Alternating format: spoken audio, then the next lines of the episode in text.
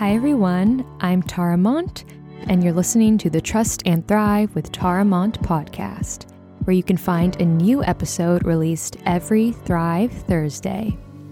I am a current clinical psychology graduate student, passionate about all things to do with mental health, relationships, healing, self reflection, and other topics that influence us in our everyday lives.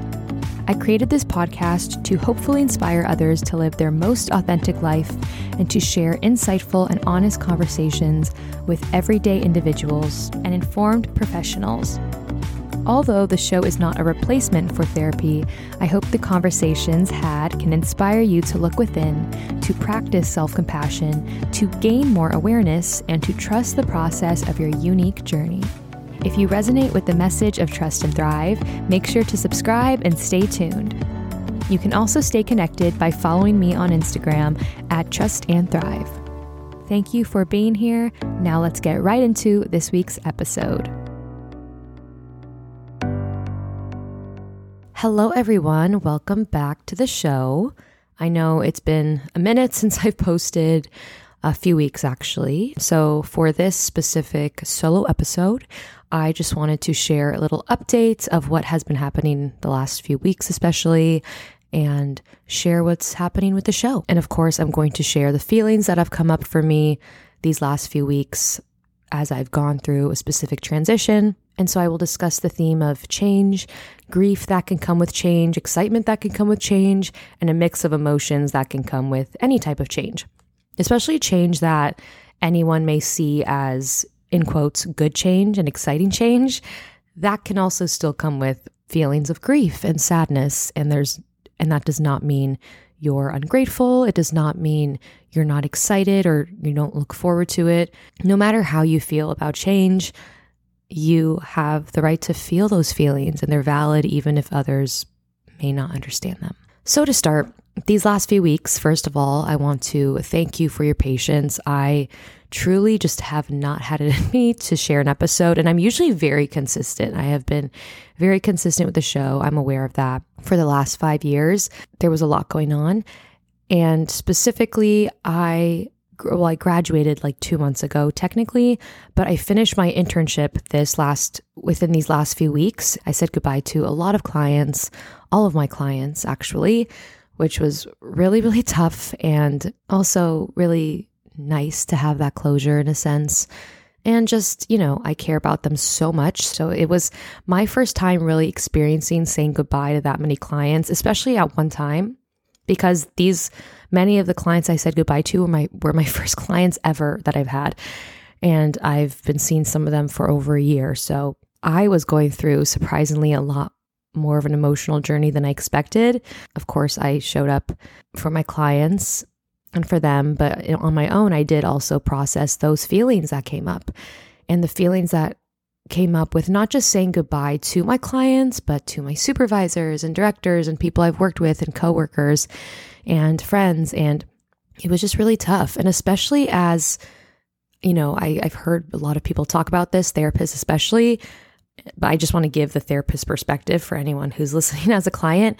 Saying goodbye as a therapist is really tough because, especially since I'm working with adolescents, I'm just, I, in some way, am like, okay, setting them free. I'm, I'm so, I, they're so capable and amazing. And it's also like, I want to know what they're doing next year. I wish I could know if that thing worked out for them or if that, you know, that whatever they were talking about went through or worked out, whatever it is.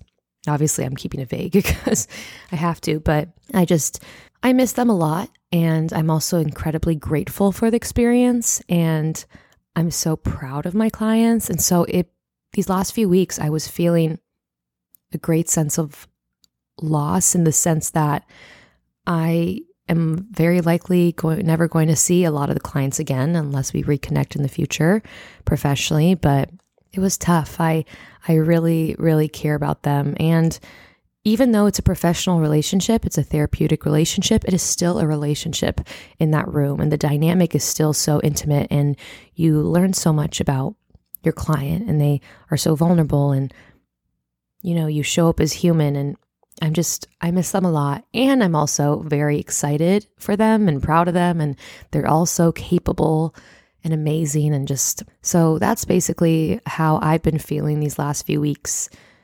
Along with just being done with it, it was a lot of like paperwork and, you know, things, administrative stuff I had to get done.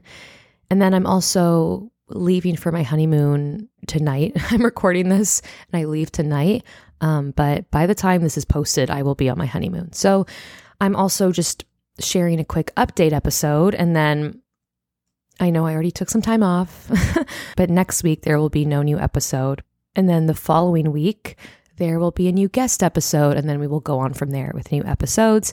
But I just really wanted to let myself embrace the honeymoon, the time off.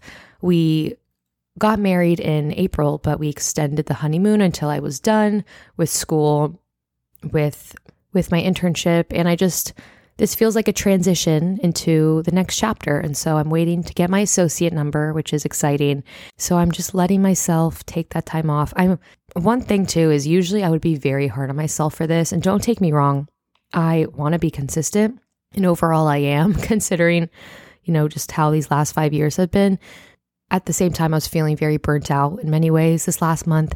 And I had to remind myself that taking two weeks off the podcast is not the end of the world. I will be okay. and it won't like take away everything I've worked on and just erase the last five years, which is something that I would feel and think maybe years ago. And so I'm taking, uh, you know, I took those last two weeks off. It's also the ho- like holiday season, so it's just a mess. I am back with this episode. And then, just as a reminder, next week there will not be a new episode, but the following week there will be a new guest episode on a really, which is a really great episode. I'm actually excited to share that conversation. And so, I just want to thank you all again for your patience. And and as we talk about change, which I'm going through right now, there is also lots of feelings that can come up with change. And I want to validate anyone who has gone through any type of change, but specifically change that many may deem as good change and exciting change, like moving out of your parents' house or finishing school or getting a new job or starting a relationship or leaving an unhealthy relationship. Even with the feelings that we expect may come up with it, like, oh, this is so great, exciting, I'm so happy it is also okay to not feel those feelings, and it's also okay to feel different feelings. It's okay to feel anxious and nervous, or not really excited, or unhappy, or missing the old experience. I also think there can be a lot of shame around the topic of grieving and missing something that maybe wasn't good for us or the best for us. And that doesn't make us weak. That doesn't mean that we necessarily want it. So, for example, if you've left a relationship that was not great for you, whether it's a friendship or romantic relationship, or you're not talking to a family member, it is okay to also miss that person. Even if you know that you don't want to be back in that dynamic, it is okay to also miss parts of the dynamic, to miss what it was. Because even if something wasn't maybe great for us, it's also common to, it's also normal to be attracted to what we know, to what we're comfortable with. And so I want to validate that, for example, if that is you in this scenario, if you miss someone or something that wasn't great for you, there is no shame in that. You are not weak.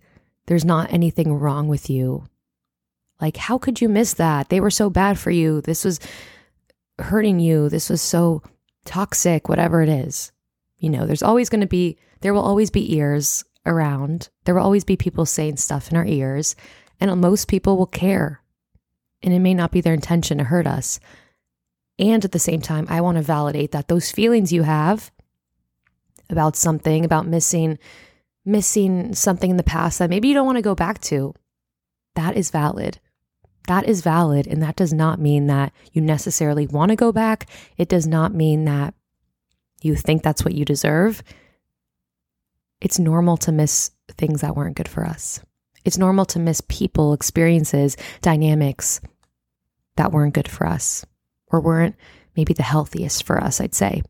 So, that being said, going back, my internship doesn't apply to this in any sense because I had an incredible experience. But of course, you can love doing something and be tired and exhausted because, of course, practicum, you also work and you're not getting paid. And it's also a really tough experience being in school and having an unpaid internship and just doing a lot. And of course, I was planning a wedding too during this time. And then, of course, Trust and Thrive, which I don't talk about a lot, but takes a lot of work to do, not just the podcast, but content in general. So while I am excited to be done with school, to move on to this next chapter, hopefully get a new job, figure out what my future looks like. And by future, I mean like the next few months, because who knows what the far future will look like. Even then, even though I don't want to have a wedding to plan, be in school, be in the internship, be doing this all at the same time because it's really exhausting, I still miss it. I still know I'm going to miss that, especially because it was a routine. It was a consistent schedule I had. I knew what time I was going to class. I knew when I was seeing my clients and I'm going to miss my clients and the people at my internship the most. That that alone I know I'm going to miss. The schedule was tough. Especially with wedding planning, I could not ask for the more perfect wedding in my eyes for me and my partner, but I do not miss planning it. it is exhausting. Um in general, so even like in the past, I would think talking about this would make me seem ungrateful or, you know, like, how could you say you're tired about something like this?